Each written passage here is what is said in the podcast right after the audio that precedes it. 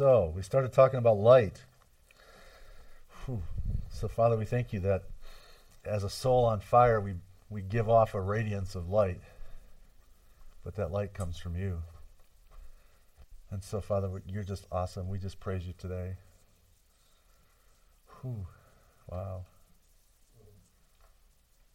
God, you're good. And even when we don't sense the light, it's still there. When we don't feel your love, it's still there. When we're in need of new revelation, you send it. When you, we need a healing touch, it's already in us. And so you help us tap it. Uh, that's another message. Tap the keg of love and healing. Tap it today, guys. Just tap that keg. You know just to tap a keg, don't you?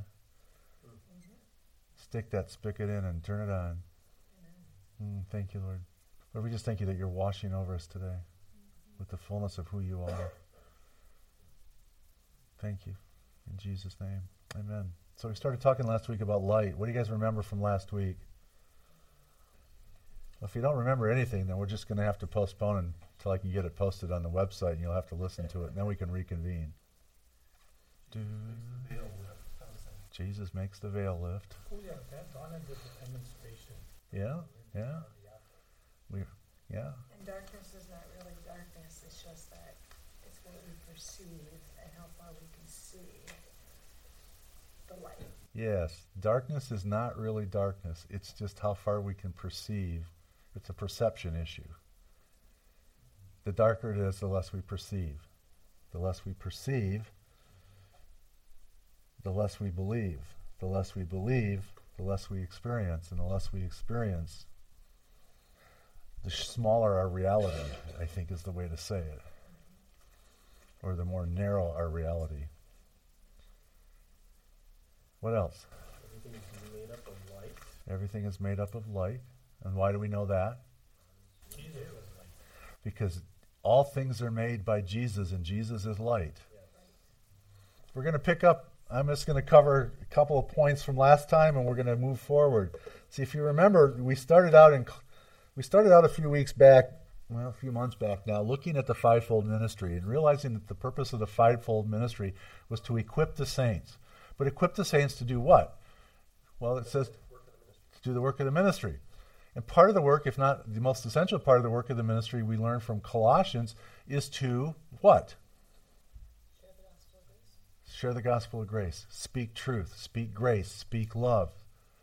And the reality of that is we can do that by speaking light and life. Realizing that light and life are inside of us because the word says in John chapter 1 who's the light and who's the life? Jesus. And where is Jesus? In us.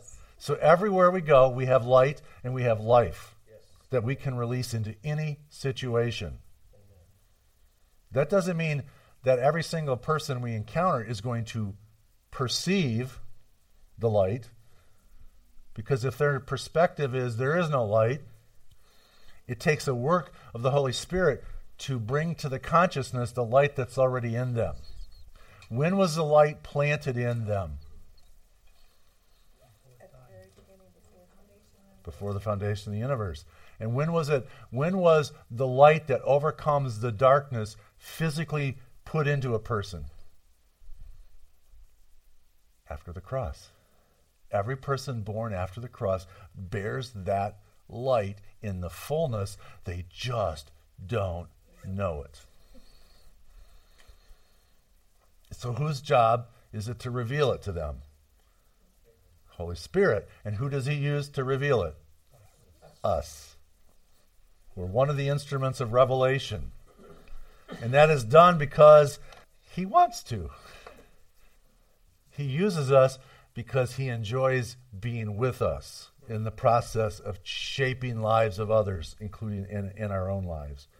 And so, if you recall from, we started out last week, we started out in Colossians 3, verse 4, where our life reveals Him.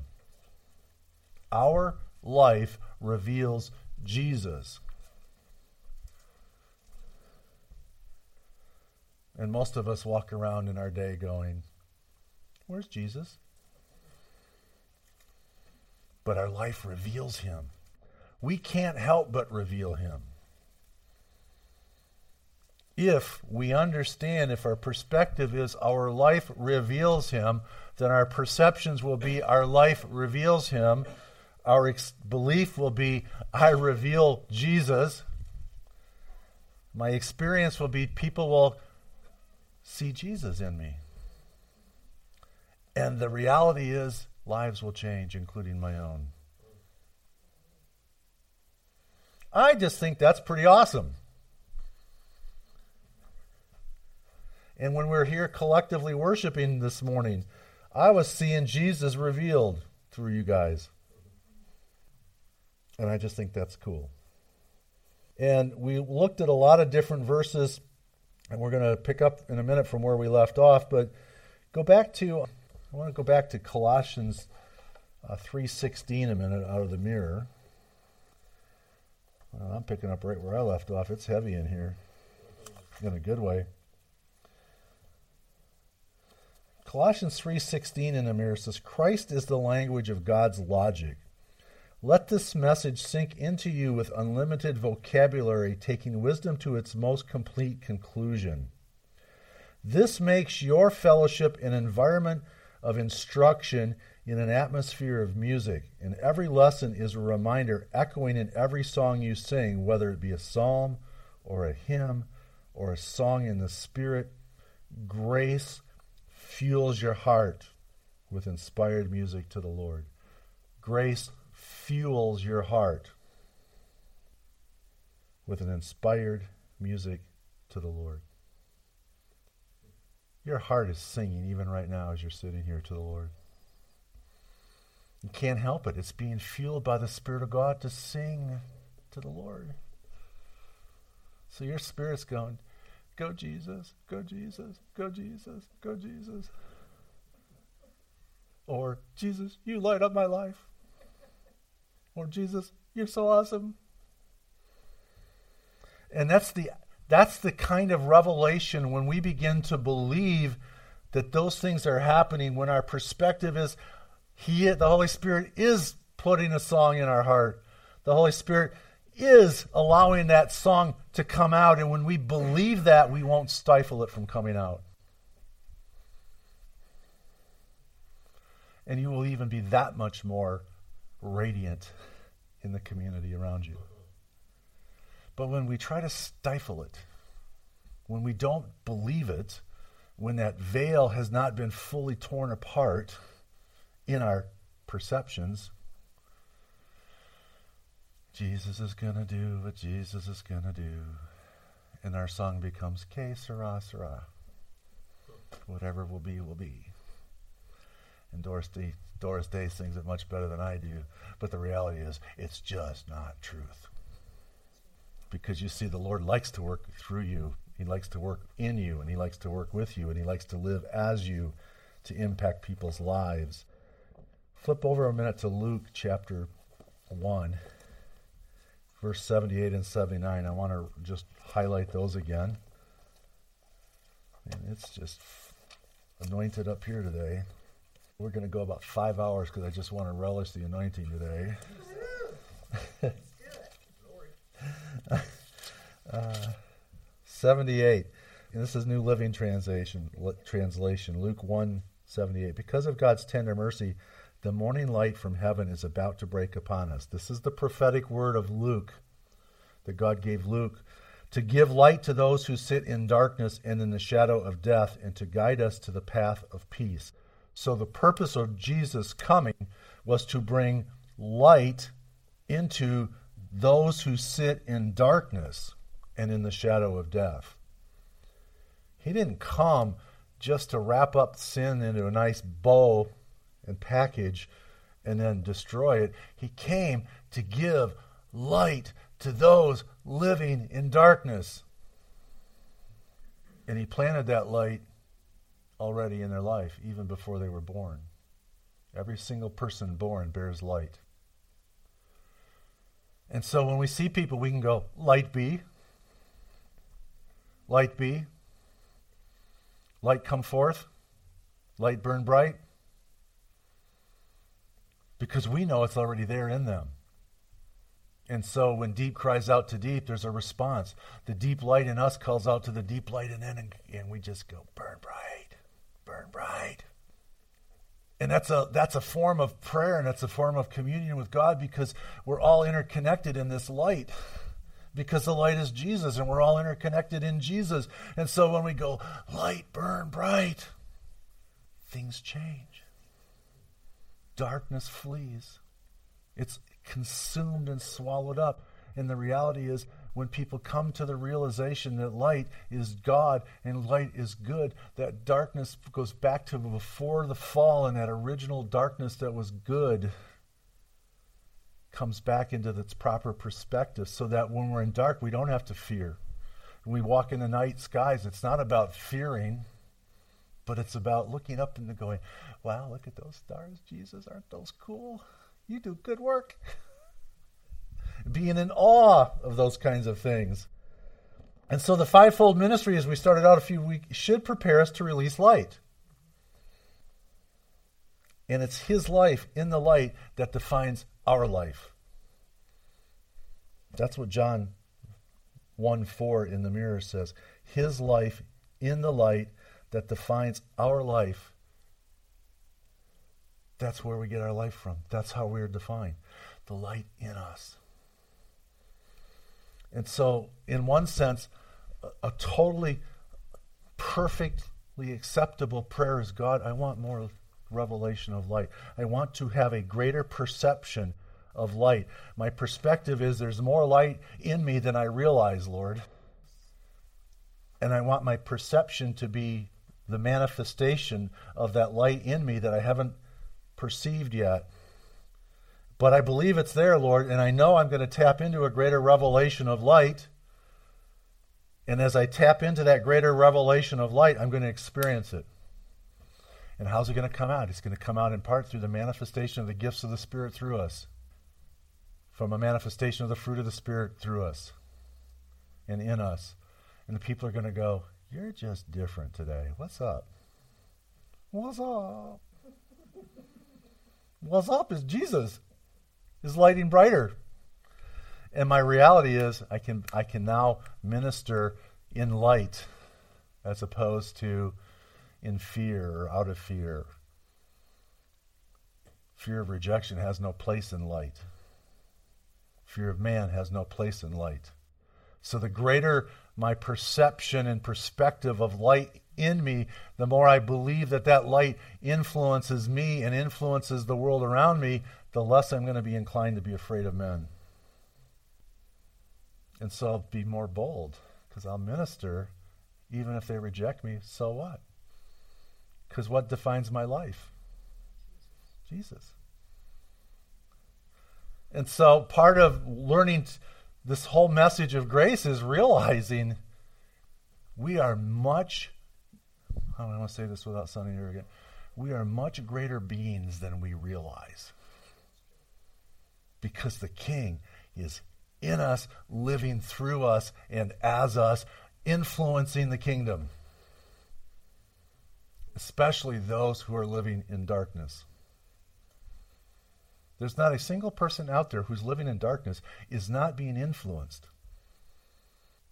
But their perspective and perceptions are off. They'll sense light and they'll think of it as condemnation or judgment. Because that's how light has been presented by many of us. Collectively, the us being those who have had a greater revelation of light have been historically less sensitive to the darkness in others, and so we judge it. we look at the judgment of darkness and go, geez, you haven't arrived yet. What's up with you? What's wrong with you? Instead of going, hey, I know what dispels that darkness. And then you give him a word in season. You give him a kind gesture. And so God is changing our hearts as we learn more about grace to be carriers of light. If you got your mirror Bible today, let's flip over to John 3. And actually, before we do that, I wanted to start in Isaiah 42. Duh. Let's go to Isaiah 42. You won't find that in the mirror.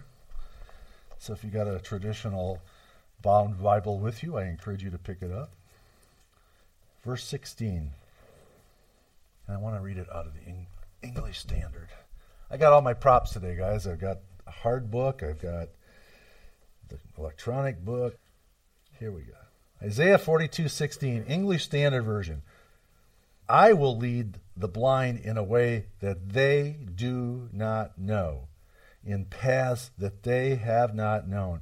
I will guide them. I will turn the darkness before them into light, the rough places into level ground. There, these are the things I do, and I do not forsake them.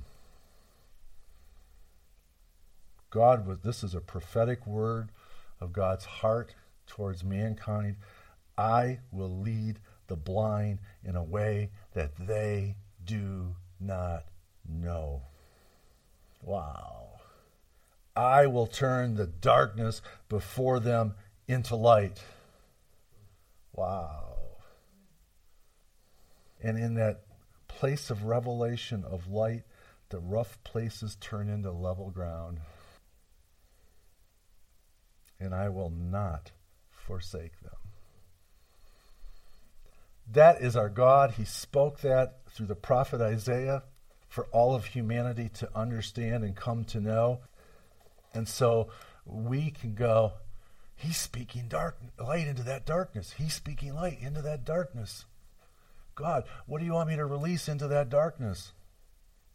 Realizing that we're not responsible for the change or outcome, but we speak or we release sometimes by the laying out of hands, sometimes by a word, sometimes by just counsel from the Lord. And that goes in and it begins to penetrate the darkness.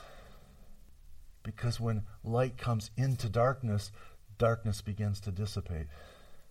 And enough light causes the darkness to be totally gone. And so sometimes it's a cumulative effect.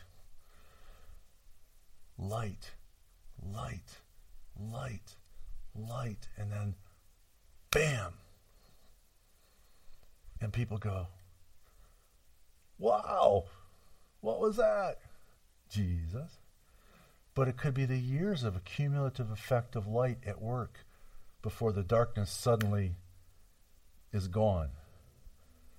How many thousands of years did it take to get from the garden to the cross? It took a, a number of years, at least 4,000 years, maybe five. And what happened? God is releasing light one step at a time until the fullness of light is released with the veil being torn. Wow.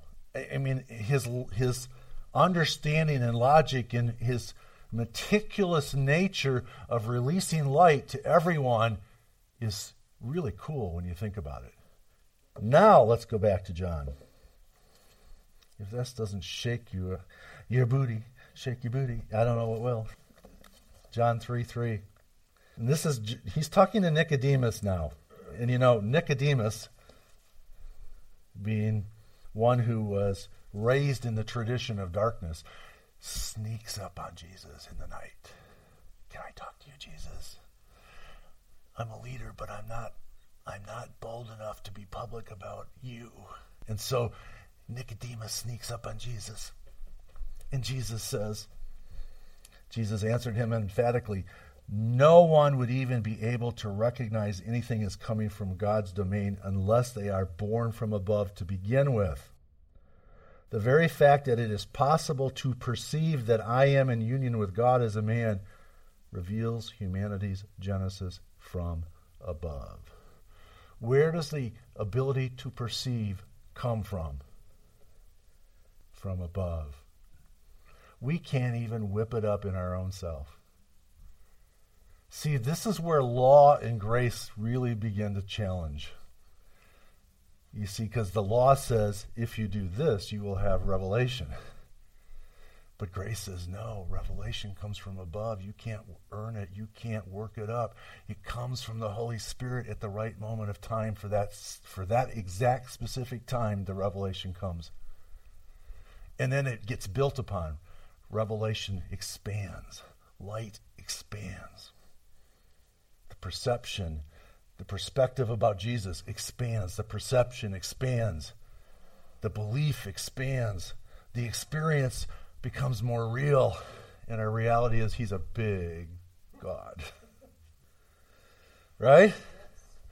He sneaks up and rocks your world. Wow. Go to verse 8 of chapter 3. We can observe the effect the wind has and hear its sound whenever it touches objects, yet those objects do not define the wind. It comes and goes of its own accord. If life was not born out of spirit in the first place, it would not be possible to detect spirit influence at all. We are spirit compatible by design. And in the footnote it says, The fact that you are a Christ epistle shines as bright as day. And this is what ministry is all about. You are the testimony of Jesus. And it comes from Him as us. Because I can't testify to Him of my own. I can only testify as the Spirit puts it in me to release. And so it's Him coming as us. Go with me to verse 18. And again, out of the mirror, faith and not flesh defines you. In the persuasion of your authentic sonship, there is no separation or rejection. For someone to prefer not to embrace this is to remain under their own judgment sustained by their futile efforts to define themselves through personal performance. You can replace judgment there with darkness, to remain under their own darkness, their own ignorance, because darkness is defined by ignorance. One of the definitions is ignorance of the truth. So they remain they remain in their judgment, their darkness, their refusal to accept truth by their own and, and instead they embrace their own personal performance. And in their stubborn unbelief they reject what is revealed and redeemed in the name of the Son, begotten only of the Father and not of the flesh. So the light that's implanted in them they can reject. But that doesn't extinguish the light. It's still there, right? So they might reject it today, but tomorrow they oh, wait a minute, time out. And it will depend to some degree on how much the light in them is fanned like the billows that we talked about. Am I being a billow?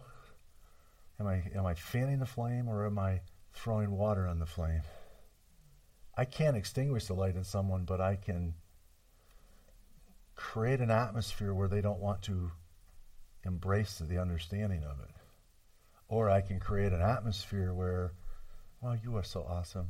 I know you don't quite understand all of what God's doing in your life, but you know, He really loves you. He really looks at you and He goes, Yeah. And I can start speaking that truth into them. And that's a form of fanning the, fanning the flames, fanning the light. Jump to verse 19 a minute. Well, actually, I want to read from the footnote for 18. The grace of God shines as bright as day, making the salvation of humankind undeniably visible. So, grace of God is light. Why? Because grace of God is Jesus, and Jesus is light. So, see, we tend to segment well, there's this grace, and then there's Jesus. No, it's all in, encapsulated. It's intertwined. Jesus is grace. He is light. It is in everyone. And this is the heart of the gospel that I proclaim. It began with an unveiling of sonship in me, freeing me to announce the same sonship in the masses of the non Jewish people. I felt no immediate urgency to compare notes with those who were familiar with Christ from a mere historic and human point of view. See, what Paul was saying, and this is coming out of, I think it's Galatians chapter 1, Paul is saying, I walked in the perception of darkness for the large part of my life, and then bam, the light suddenly appeared. And it took a while for him to comprehend it in its fullness. But when he got it, he realized it was for everyone. Now, could have at that point gone, dang, I wished I'd have known that when I was 10. But what difference would it have made? We don't regret what we don't know in, our past, but we embrace what we know today with the understanding that it's ever unfolding and increasing in intensity and brightness. You see, one of the problems if we if we don't realize that the light we have increases continuously, we're going to get stuck in tradition. This is the way we've always done it. And the minute we get stuck in tradition, then we have let a level of darkness creep back in. And so we, you know, around here we blow up tradition pretty quickly. Go to verse to back to 19. And this is the crisis. The light is here right now. Say right now. Right now. Where's the light? Here. When? Now. Yet people are so addicted to their own darkness that they prefer a life of labors, annoyances, and hardships. Oh, man. So the light's here now. You can rest in it, or you can toil in, in your own labors. When someone is engaged in something worthless, they often fear exposure and feel threatened by the light. Ah, now we know why people don't care much for the grace message. It exposes the darkness. And verse 21 He who discovers the poetry of truth faces the light unashamedly. His lifestyle boldly displays the workmanship of union with God, and his words speak for themselves. Made in heaven, wrought in God, stamped on you, made in heaven. So he who discovers the poetry of truth faces the light unashamedly. We don't need to be ashamed of our past because we're looking at the light. Our past eventually gives way to the light. It may take a while to work through some of the things that have become the traditions of our thinking, the traditions of our actions, the traditions of our life, the darkness that we've embraced. It may take some time to undo that, but do I un- expect that it's going to happen? See, if I, my perspective is the light changes me, my perception is, okay, light, change me. And then I begin to experience the changes and sometimes when we begin to experience the changes, they it kind of rattles us. Right? It'll rattle us. Why? Because we're so comfortable in the darkness. But the more we experience the light, the more we allow it to change us, the quicker the change happens, the less we're rattled over time. And once we get past some of the very deep core things and those change, then the other things that are more superficial change that much faster and we become even greater revelations of light in the, in the community. Jump over to John 5, verse 14. Out of the mirror. Then a little later, Jesus found him in the synagogue and said, and this is, this is um, what is, what's he doing here? Hang on, let me backtrack. Oh, this is where he heals the uh, blind man. He's in Bethesda and he heals the guy at the pool. That's, and, and in verse 14, he says, then a little later, Jesus found him, the one who he healed, in the synagogue and said, See, you have become whole. Do not continue in your old, distorted mindset. Then nothing worse can happen to you. And I wrote in the margin here, See, you have become whole. Do not continue in your old darkness. Then nothing worse can happen to you. Darkness breeds problems because we're not living in truth. And so it's like it's like being in a room that, where there's no light at all and you're you're feeling around and you're knocking stuff over because I can't find the light. And so you break the lamp, you stub your toe, you start cursing because you stubbed your toe. And it says in the footnote, to see yourself through God's eyes is the only way to escape the distortion of the contradiction caused by darkness.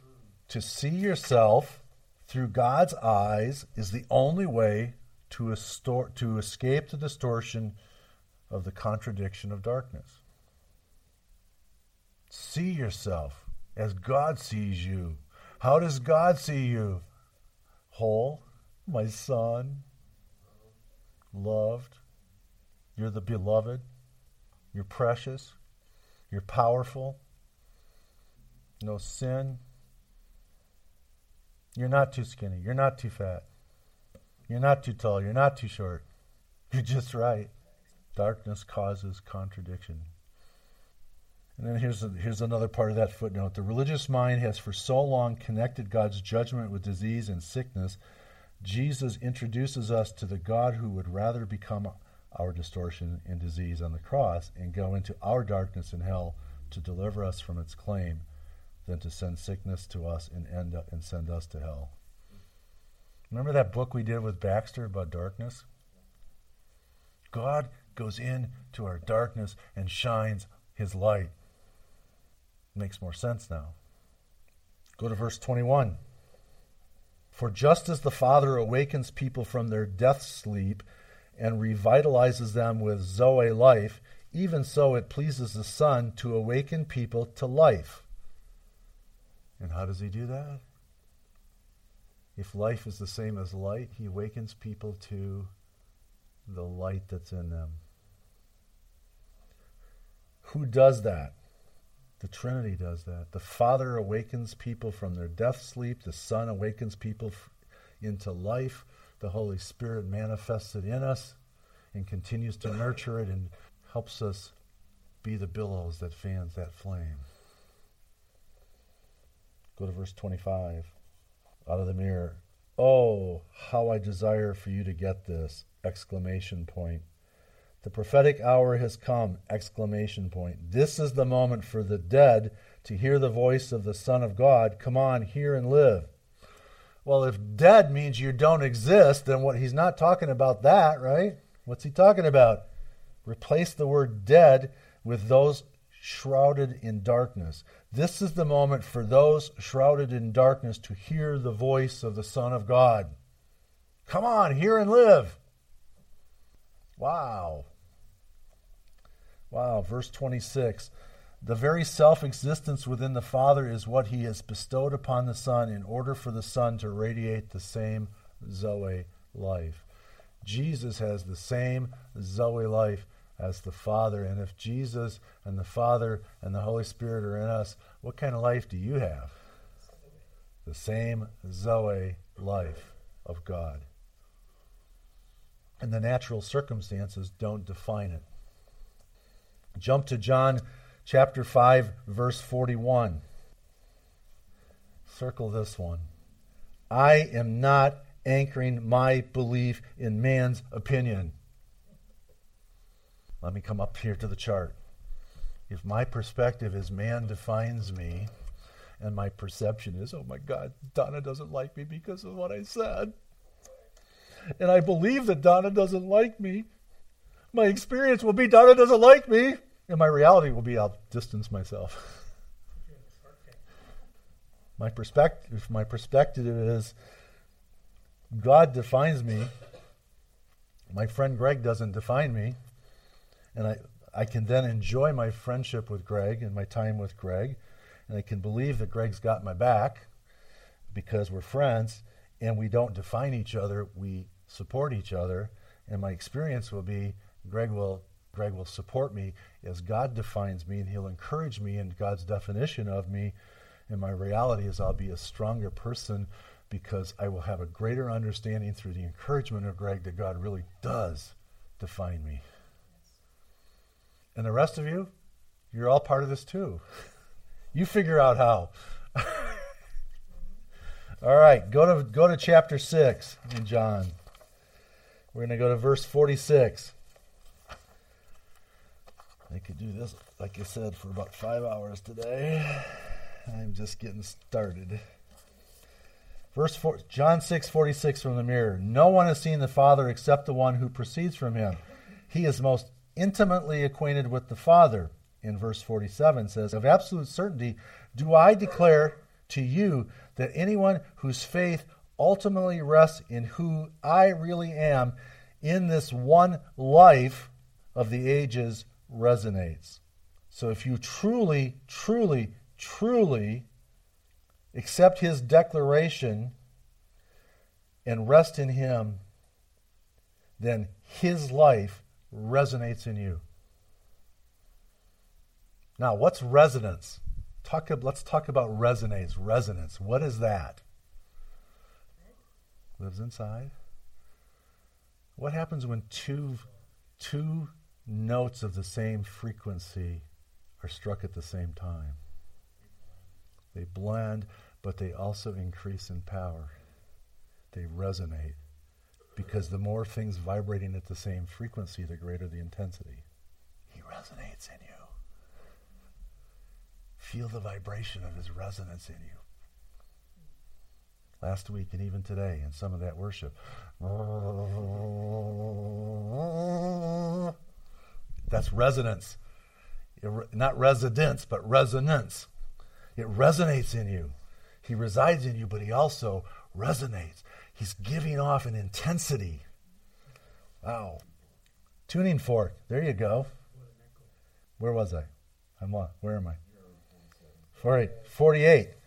I am the bread of life. 49. Your fathers ate the manna in the wilderness and died in the wilderness. And 50. This is what you have here in me, standing face to face with, with you, is the very sustenance of your life.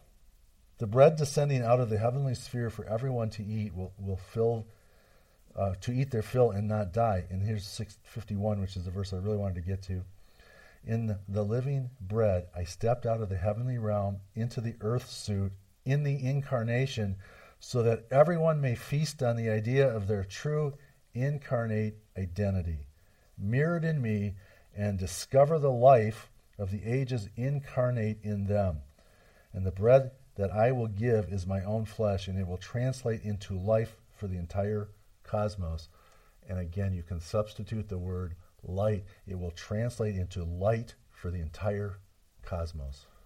He is the light of everything of everyone. He is our light. So that's the perspective that God is hammering last week and this week in a more deep, more clear way. He is our light right now. And because of that, the more we step into agreement with that, the more we're going to see of it. I'm liking this. I don't know about you guys. You're looking kind of puzzled, but doesn't matter. I'm preaching to myself. So go to chapter 8 of John. Go to verse 12 and 13. We owe flesh nothing. In the light of all of this, to now continue to live under the sinful influences of the senses is to reinstate the, dom, uh, the dominion of spiritual death. In, in parentheses, darkness to live in the dominion of spiritual darkness. Instead, we are indebted to now exhibit the highest expression of light, parentheses, light, inspired by the Spirit. This life, parentheses, light, demonstrates zero tolerance to the habits and sinful patterns of the flesh. Why? Because the more we embrace the light, the less we're going to want to even, the less we're going to even perceive the darkness, right? The more we embrace the light, the darkness really has no pull because it's dissipating. And I just, I just find that fascinating that it just dissipates. That's that change from within. We don't have to try to beat it up, it just goes away. Chapter 9, Dylan John, chapter 9, verse 1. This, on his way, Jesus noticed a blind man who was born blind, and his followers asked him, Master, whose sin is responsible for this man's condition? Is he punished for our for his sins or perhaps for his parents' sins? Why was he born blind? Jesus answered emphatically, his condition was abs- has absolutely nothing to do with any sins committed either by himself or his parents. Neither him nor his parents were guilty of sin. This is an opportunity for God's action in Christ to be unveiled in him. And here's the footnote Jesus disarms the karma principle that religion hinges on. You know what I'm talking about? Karma. Oh, that's your karma. Oh, man, you must have done something bad somewhere along the line. You're getting repaid, whether it was in this life or a previous life. Verse 4 We together occupy, we together must occupy ourselves to accomplish the work of him who sent me. You, take, you must take sides with me. The repeated presence of my I amness in the world is the light of the world. I am the light of the cosmos. The repeated presence of my I amness in the world is the light of the world. Jesus, you are. Light be. Jesus, you are. Light be. the declaration that he is, that light be is the light of the cosmos. It's the light of everything that lives, everything that exists. So every time Christ is revealed and we understand that we're co revealed with him, light is being released. Well, you know when we've taught that before, Mm-hmm. Never had the perspective is that the blind man was the subject of humanity's darkness. Yeah. And humanity's darkness wasn't because of his parents or something he did. It was in darkness. Mm-hmm. But I'm the light. He's going to see. Boom. Yeah. Take that. Take that. Yes. And now, if you jump to verse 10 in John 9, then they asked him, How did it happen that you received your sight? Now, at this point, he's, he's healed and he's in the, uh, the, in the temple and they're hammering him. The traditionalists are hammering him. Well, how did this happen? How did it happen? Well, then jump down to verse 30. And the man answered him, I am amazed that you just cannot see this. How can you not perceive where he is from? I mean, hello, he opened my eyes. Isn't it amazing what boldness comes with light? He changed his perspective. Well, duh. How come you can't see it? I mean, I was blind, but now I see, and you want to question it? I just want to rejoice in it. That's what traditional do for. Yeah. Tradition is like, well, that couldn't have been Jesus. That had to be the devil in some circles. And this guy's going, frankly, I don't care. I see. But I think it was Jesus. oh, jump to 38. Go, go down to verse 38. And then now he now Jesus is re-encountering him, and he and he said, "Lord, I believe," and he worshipped him. In verse thirty nine, I have come to judge the world's blindness, so that they who are blind may see, and those who think that they see may become blind. And we said last week, blindness is just another word for darkness. I've come to judge the world's darkness, so that they who are in the dark may see and those who think that they see may, be in, may, may have a revelation of their darkness. Wow. He's good. Chapter 10. We only got a few more verses for today. And then next week we're going to go, how do I walk this out in light of all of this? Chapter 10, verse 28. Let me get there. And I give them the life of the ages, and they shall never be lost, neither shall anyone wrestle them out of my hand. As for my Father, what he has given to me is most precious, and no one can snatch them out of his hand. Jesus is saying, Man, you're mine. I've given you life, I've given you light, and you will never be lost. I don't care what the moment looks like. I don't care what the pressures of the naturals are, are putting on you. You still can't be lost. Isn't that comforting? You cannot be anything but a son, and you cannot be lost. Go to chapter 11, verse 9. So Jesus replied, And there, are there not 12 hours in the day to walk in the light of day? is to walk freely without obstruction. Verse 10 But someone who walks in the night would stumble because there is no enlightenment in him. And having said this, he added, Our friend Lazarus is not dead, but asleep, and I'm going to wake him up out of his sleep. Basically, he's saying here, I'm your light. Walk in the light. Those around you who are in darkness, I got my eye on them. I'm still going to expose the light. And guess what? They may have a Lazarus moment. They should have a Lazarus moment. It's just a matter of when. Lazarus could have had he could have been raised from the dead a couple of days before, but Jesus didn't go right away. He waited. There was a purpose. He wanted to make a statement, not just of magnificence of physic, mastering the physical, but there was a spiritual implication here. I overcome darkness. And I do it on my timetable, not yours. Because Mary and Martha were frantic. Lord, if you'd had been here. I'm here now. What's the problem? He's dead. No, no. He's just resting in darkness. But guess what? Bam! Now he's in the light. Hmm? I have overcome the darkness. And see, that's why we need each other because when we get when we get pressed by the moment in the natural, we tend to fall back to those old patterns. And we need to be encouraged to look at the light and let the light come forth.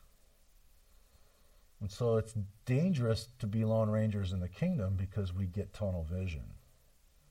Wow. Glad I'm glad no one is filming this because this leaning on this podium feels really good at the moment.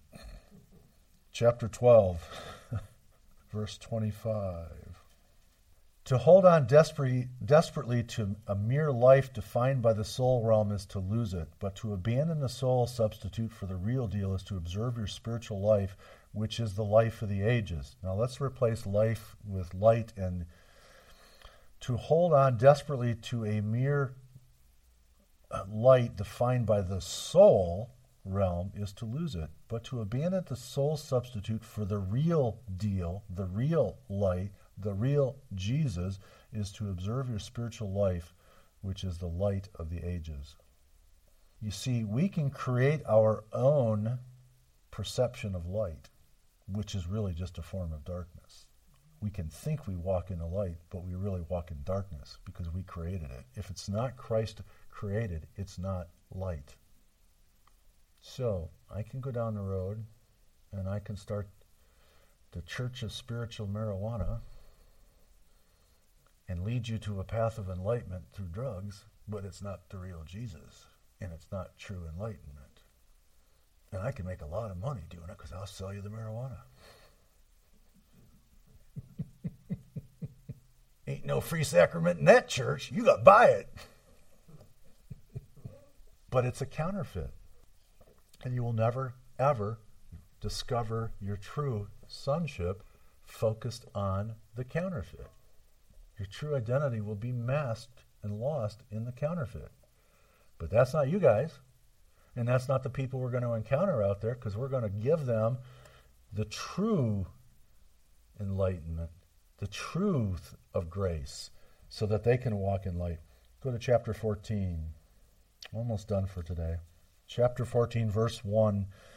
Set your troubled hearts at ease by letting your belief conclude in God as you rest your confidence in me. What makes my Father's house home is your place in it. Ah, it's not home unless you're there. If this was not the ultimate conclusion of my mission, why would I even bother to do what I'm about to do if it was not to prepare a place for you? I have come to persuade you of a place of seamless union where you belong. In verse 3, the proportions of what I will accomplish are astonishing.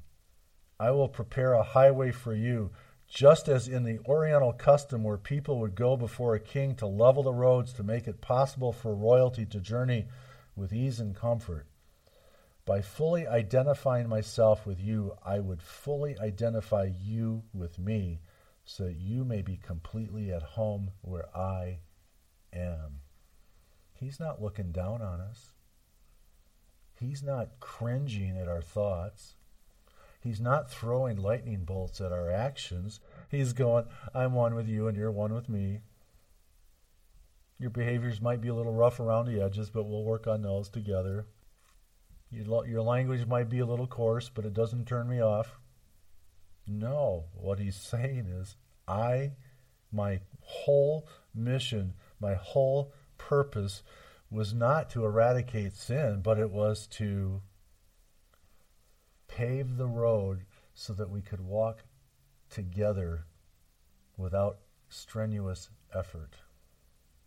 We don't have to climb the hills. We don't have to slide down into the valleys. He blew up the hills, he blew up the valleys, and he made them all straight. But we're back here. Is that is that really where my heart is at? Am I centered there? When we get to the point where we, we're centered on, you know what? It really is Him. He really did do it. And He's still doing it because we're still tight. Life is a whole lot different. Now, just a couple more. Jump over to Acts 26. Nope, going to jump over to New Living. Go to Acts, Acts chapter 26, verse 18. So I'm hoping you're seeing how these pieces of Scripture begin to come together when you look at it from the perspective of what he's done and what he's doing. 26:18. And actually, I'm going to back up to the last part of 17. Yes, I am sending you to the Gentiles to open their eyes so that they may turn from darkness to light and from the power of Satan to God. Then they will receive forgiveness for their sins and to be given a place among God's people who are set apart by faith in me. He came not just to the Jews, but to the Gentiles to open their eyes. And in this case, he's using Paul as the instrument of opening their eyes. The Holy Spirit's working in them, but Paul is speaking words in season and he's doing acts in season that reinforce what the Holy Spirit is doing so they have that aha revelation of what's already in them. And so, are we any lesser than Paul? No. Can God use us? Absolutely. Does he want to? Sure, because Paul's not on the earth today. You are. Ponder that one for a moment. Ephesians chapter 5, verses 8, 9, 10, and 11. For once you were full of darkness, but now you have light from the Lord. So live as people of light. For this light within you produces only what is good and right and true. Carefully determine what pleases the Lord. Take no part in the worthless deeds of evil and darkness. Instead, expose them. It is shameful even to talk about the things that ungodly people do in secret. I'll actually go on one more. But their evil intentions will be exposed when the light shines on them. For the light makes everything visible. Colossians, grace, truth, gentleness, love, kindness. All of these things we do releases the light and it actually exposes the darkness. Because people will react to the light and it will it will trigger a reaction in them. Why, are, why is Christianity being persecuted in our own country today? Because it really is exposing the light. And the light, excuse me, it's exposing the darkness, and the darkness doesn't like it. And so these people who are, you know, you got Joy Behar coming out again the other day, and she's trashing Mike Pence because he talks to Jesus, and Jesus talks to Mike Pence. Now, mind you, it's the same woman who a year and a half ago said God told her to write a book. and Oprah's saying she's going to make her decision on 2020 when God talks to her. I guess whether she's going to run for president or not. It, but you see, there's no logic in persecution. There's no, it's it's reactive mode, and it's reactive because it it hits the darkness and it begins to resonate. And when people's darkness starts to shake, what happens? There's usually a reaction. And so it's no surprise. What's that? Like a fish in the bottom of a boat. Yeah. So we shouldn't be surprised that, you know, as darkness is experiencing the more authentic light of Christ, it's going to react. And we need to be okay with that. Joy Behar doesn't define who we are. Mike Pence doesn't define who we are. Jesus defines who we are. And we need to be okay with that. Well, One more. Let's go to Ephesians 6 a minute. Verse 12. I'll start at 11. Put on all of God's armor so that you will be able to stand firm against all strategies of the devil. For we are not fighting against flesh and blood enemies, but against evil rulers and authorities of the unseen world, against mighty powers in the dark world and against evil spirits in the heavenly places. All of those all of those are in this realm beyond our visible spectrum, but they're still influenced by the light that's in us. So if we release light, these things get driven back whether we see it or not.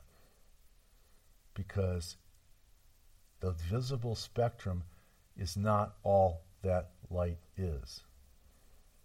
And so, if we are conscious of the fact that what we release in the natural affects what's happening in the non visible spectrum of light, we still are extremely powerful. Both. see, we tend to think of the vi- of our light influences in the, in the realm of the visual visible spectrum, the natural world, and we don't realize how much power we have. And it's not that I have to go shouting at the devil. It's just, hey, the light's here. The light be. The light be here. You got no place. Amen. All right, next week we're going to pick up here.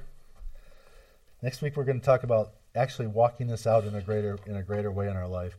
And I'm going to tell you, I'm going to give you a hint. It's supposed to be natural. It's not something we have to whip up. It's just something that is. Father, we thank you. You're awesome. And as we go out of this place today, Lord, we, we just go with a greater understanding now because our perspective has changed about how much light is in us and how powerful that light is. And so, Lord, work on our perceptions and our beliefs and our experiences so that that becomes a greater reality for us. I think, Lord, every one of us in this room wants to be able to, to go out into our, our world and see the darkness released from people's lives. And so we just thank you, Lord, that you have picked us for such a time as this to be instruments of light and life as you continue to grow our awareness of who you are in Jesus' name. Amen.